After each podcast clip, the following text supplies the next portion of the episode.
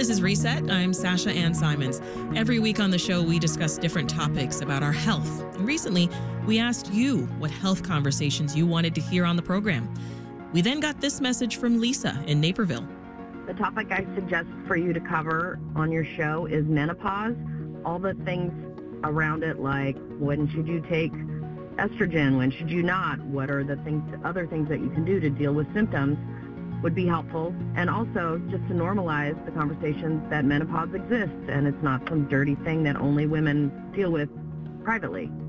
So that's what we're diving into today. Thank you, Lisa, for your great suggestion. Now, on the line to guide us through Menopause 101 is Dr. Tracy Kurtzer, gynecologist and menopause specialist at the Northwestern Medicine Center for Sexual Medicine and Menopause. Hi, Dr. Kurtzer. Welcome to the show. Hi, it's so nice to be here. Thanks for covering this topic. Thank you for joining. All right, doctor, I want to start with the basics. What is menopause? Always good to start with the basics. Yes. Um, so, menopause is the end of a person's menstrual cycles.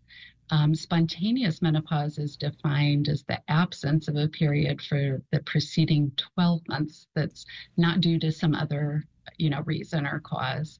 And so basically, those of us with ovaries were born with a set number of oocytes or eggs. Eventually, those start to run out. And when that happens, the secretion of two hormones, estradiol and progesterone, um, those two main hormones start to decrease.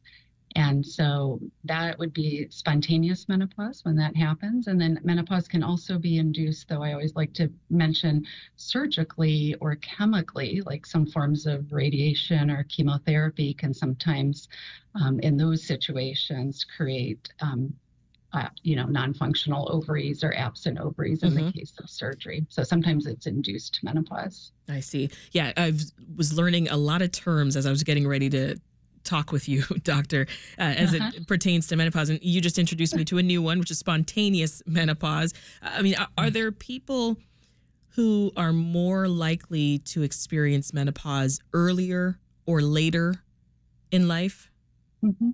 Well, it's um, first of all, it's a universal experience, right? If we live long enough, for those of again with us of us with ovaries, um, most often it's going to occur within the ages of like 45 to 55, but it can actually start as early as 40 or go as late or happen as late as age 60 and still be considered completely normal um, premature menopause, or sometimes you'll hear the term premature ovarian insufficiency, that's when this happens to somebody who's under the age of 40 years. Okay. And there are some risk factors for that. There's um, some autoimmune and other medical conditions that can predispose. There's a few genetic conditions that can predispose. Um, but some of it just has to do, you know, with um, family history and genetics that aren't necessarily even just defined conditions why we might go through menopause mm-hmm. um, early in a in a spontaneous way like that. I see. Um, later menopause is not as common. You'll see an occasional woman over the age of 60, but that's certainly not as prevalent as early menopause. Yeah. Well, uh, this is a good time to ask Marie in Oak Park's question. Marie called us and said that she started having symptoms at the age of 45. And then they went away for a few years and came back. And she's now 71 and says that she's still having severe menopause symptoms. Is that something you've come across, doctor?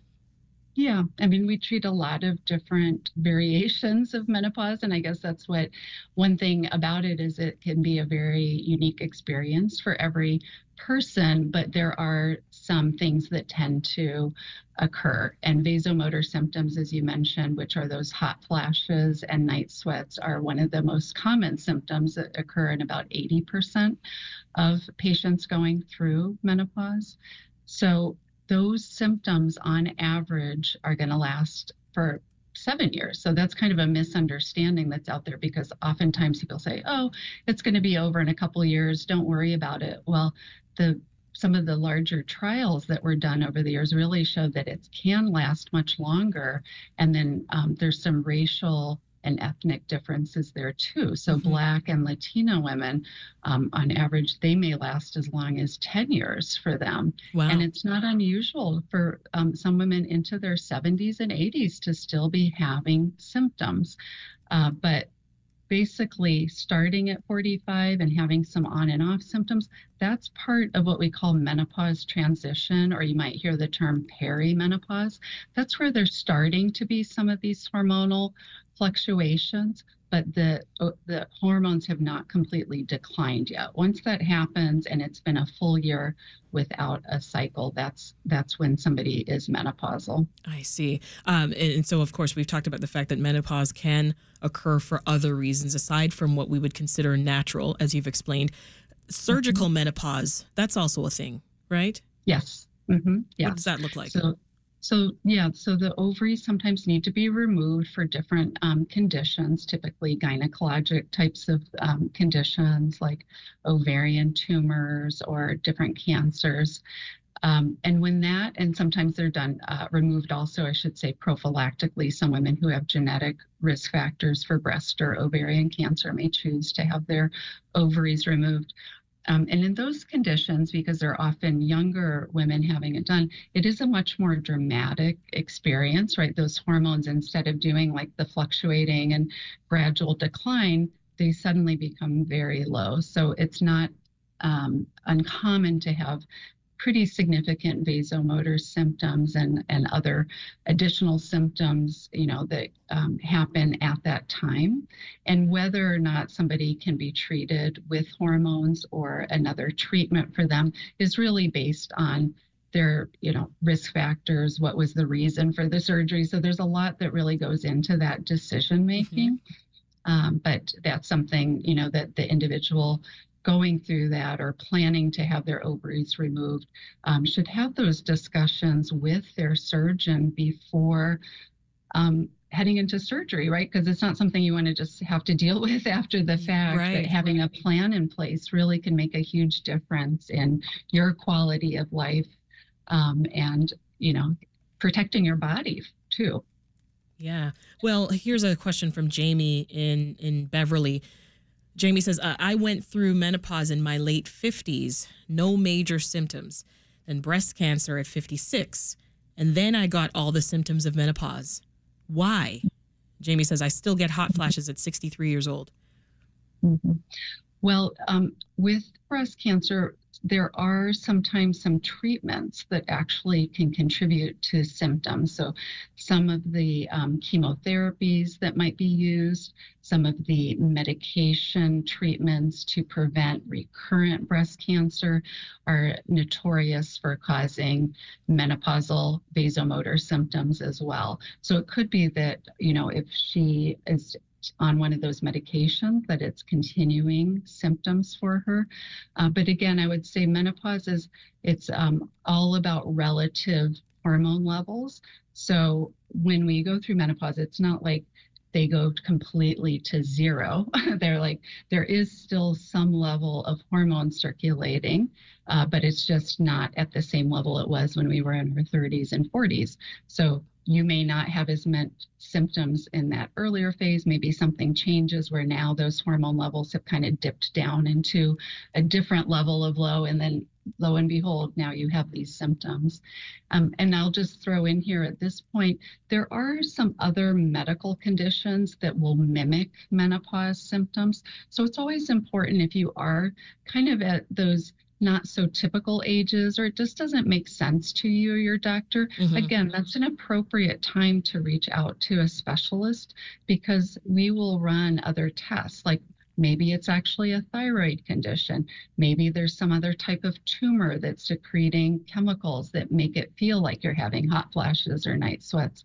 So it's important oh. to get oh. those scenarios checked out when it just seems a little um, unusual. Yeah, that, that can be difficult, I think, to, to know if it's menopause you're experiencing and, and, and not something else. I mean, we got another call from Lisa in Evanston who says, I'm 56. My mother's 95. She was flashing till she was in her 80s. Uh, can you talk more about that, doctor? I mean, hot flashes. Mm-hmm. Symptoms, yeah, you, you mentioned symptoms can last for a long time. I feel like that's on the front and the back end. like I, am definitely going through some sort of, you know, mm-hmm. some some bout of that now, especially mm-hmm. overnight, and it's a nightmare. Mm-hmm. It's an mm-hmm. absolute nightmare. Help. Yes. Um, I don't think we, one, I appreciate the original caller because we don't talk enough about it. These these are really impactful symptoms. They're not just, oh, mm-hmm. you're having, you know, a cute little hot flash or night sweat. No. For many women, they can be quite significant, quite disruptive so to uncomfortable. our sleep, our well-being, um, our health. And um, yeah, we talked a little bit already about the duration. It can't, they can last for um, in decades after actual cessation of the period, and they are treatable. So again, I think it's just there's no point in having uncomfortable symptoms um, that are also potentially affecting your health because having vasomotor symptoms has actually been um, implicated and related to later rates of cardiovascular disease, to loss of bone density or osteoporosis risk, and even to breast cancer risk. So, by not treating those symptoms, it actually, there's some harm that can happen to us as well. So, really um, reaching out and not not um, discounting those symptoms uh, for you know how significant they are just for our quality of life, but also for other reasons, and and seeking treatment for them. Yeah. All right. So got a couple more here for you, doctor. Uh, let's let's talk about uh, treatment uh, some more. Lisa from uh, WBEZ, Lisa Labez, says recent research I've read seems to indicate that women in peri and post menopause should concentrate on lifting heavy weights versus intense cardio exercise as a way to maintain the muscle that you have. What do you think? Yeah, I think after um, menopause, we start to have declines in our muscle mass. Um, and so, you know, sometimes shifting gears a little bit in how exercise is done um, can be really important. And it's also um, important to maintain good muscle balance and strength um, to prevent uh, conditions like osteoporosis as well.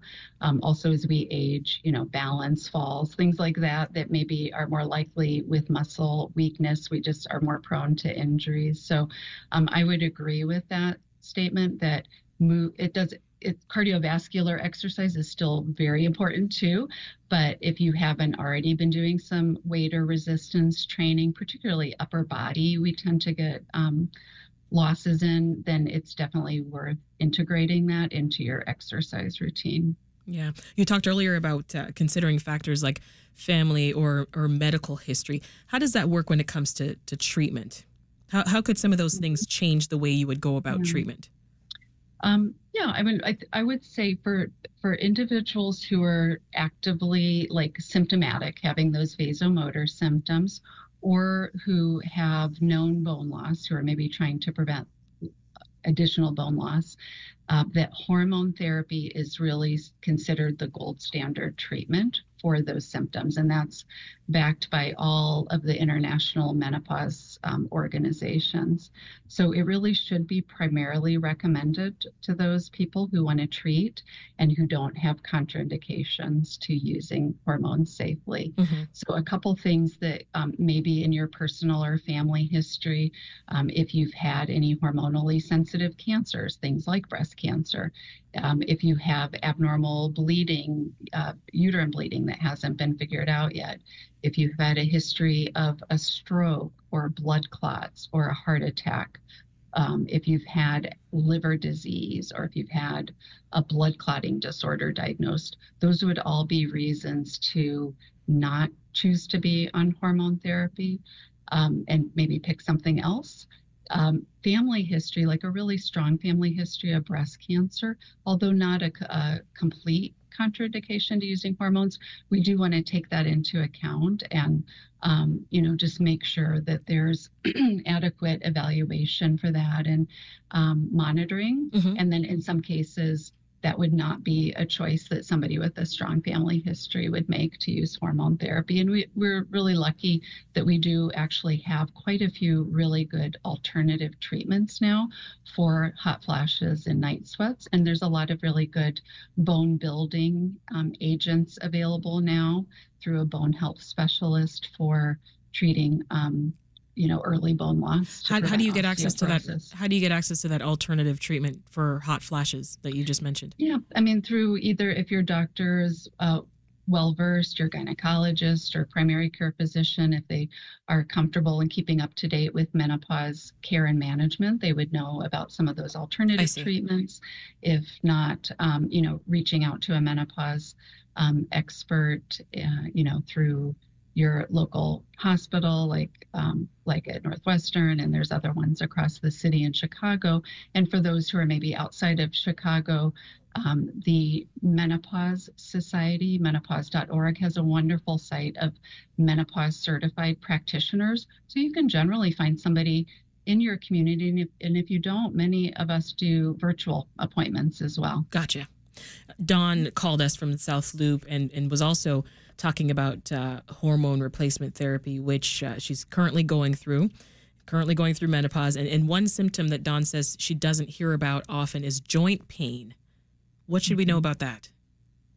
Yeah, that is one of the um, lesser known symptoms of menopause. So the more common ones, obviously, we all know about like the vasomotor symptoms, and then other real common ones, uh, cognitive changes, like feeling like short-term memory, word retrieval skills are off. Mm-hmm. Uh, disrupted sleep is huge. I, I probably actually hear more about that than hot flashes and night sweats. Actually, yeah. Um, weight gain also very commonly reported, and mood changes, but less commonly would be things like um, feeling panic attacks, um, skin and hair changes, and then uh, palpitations is one, and that can certainly also be, um, you know, what Dawn reported too as, as a um, symptom, joint mm-hmm. aches and pains, and hormones can um, in some cases help with all of those symptoms but it just depends i mean sometimes there are some other factors or things going on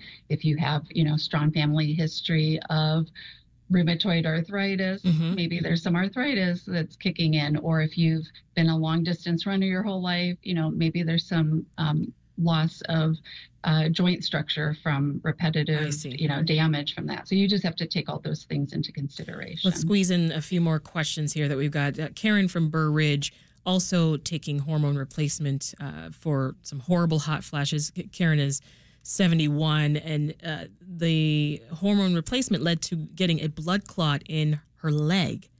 What do you suggest she does? Um, well, she would be advised to come off of hormones, of course, and would be most likely put on a blood thinner.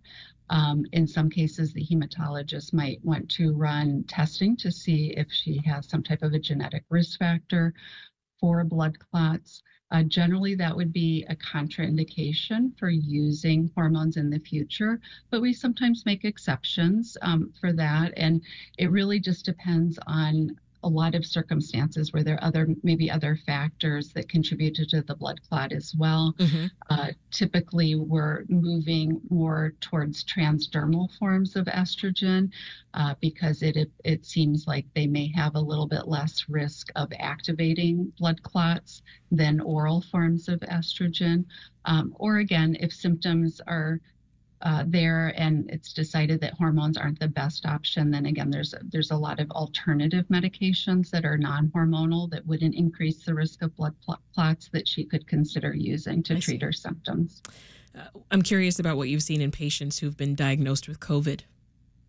Yeah, yeah, we any changes? Um, definitely. Um, just on a personal level, I have seen a lot more women coming in with um, earlier uh, menopause, very much more abrupt symptomology. There's a lot of overlap between the symptoms of long COVID, which you may have heard of as kind of those ongoing symptoms that some people experience right. when they've uh, been exposed to COVID.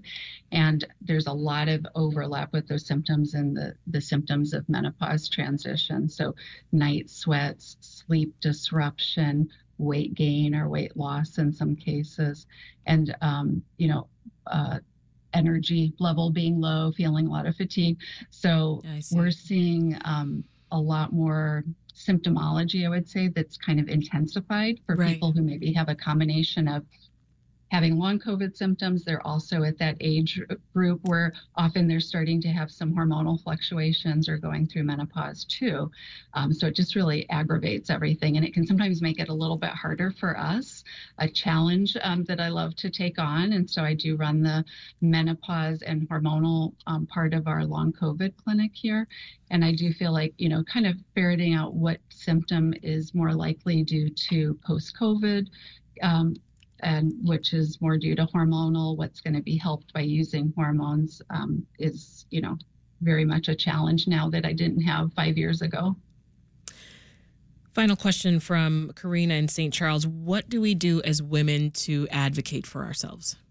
Quick response, doctor. Yeah, We're almost yeah, out of quick, time. Um, I would just say, you know, talk about it like we're doing in these. Talk about it with your friends and family mention it to your doctors and don't let them um, discount your symptoms. Seek help through uh, different books and organizations, websites that are out there, and uh, at last, you know, come seek help with a specialist if you need to. Uh, we definitely want to treat this for you. That's Dr. Tracy Kurtzer, gynecologist and menopause specialist at the Northwestern Medicine Center for Sexual Medicine and Menopause. Thank you so much, doctor. That was a lot of questions. Thank you so much. We appreciate your time.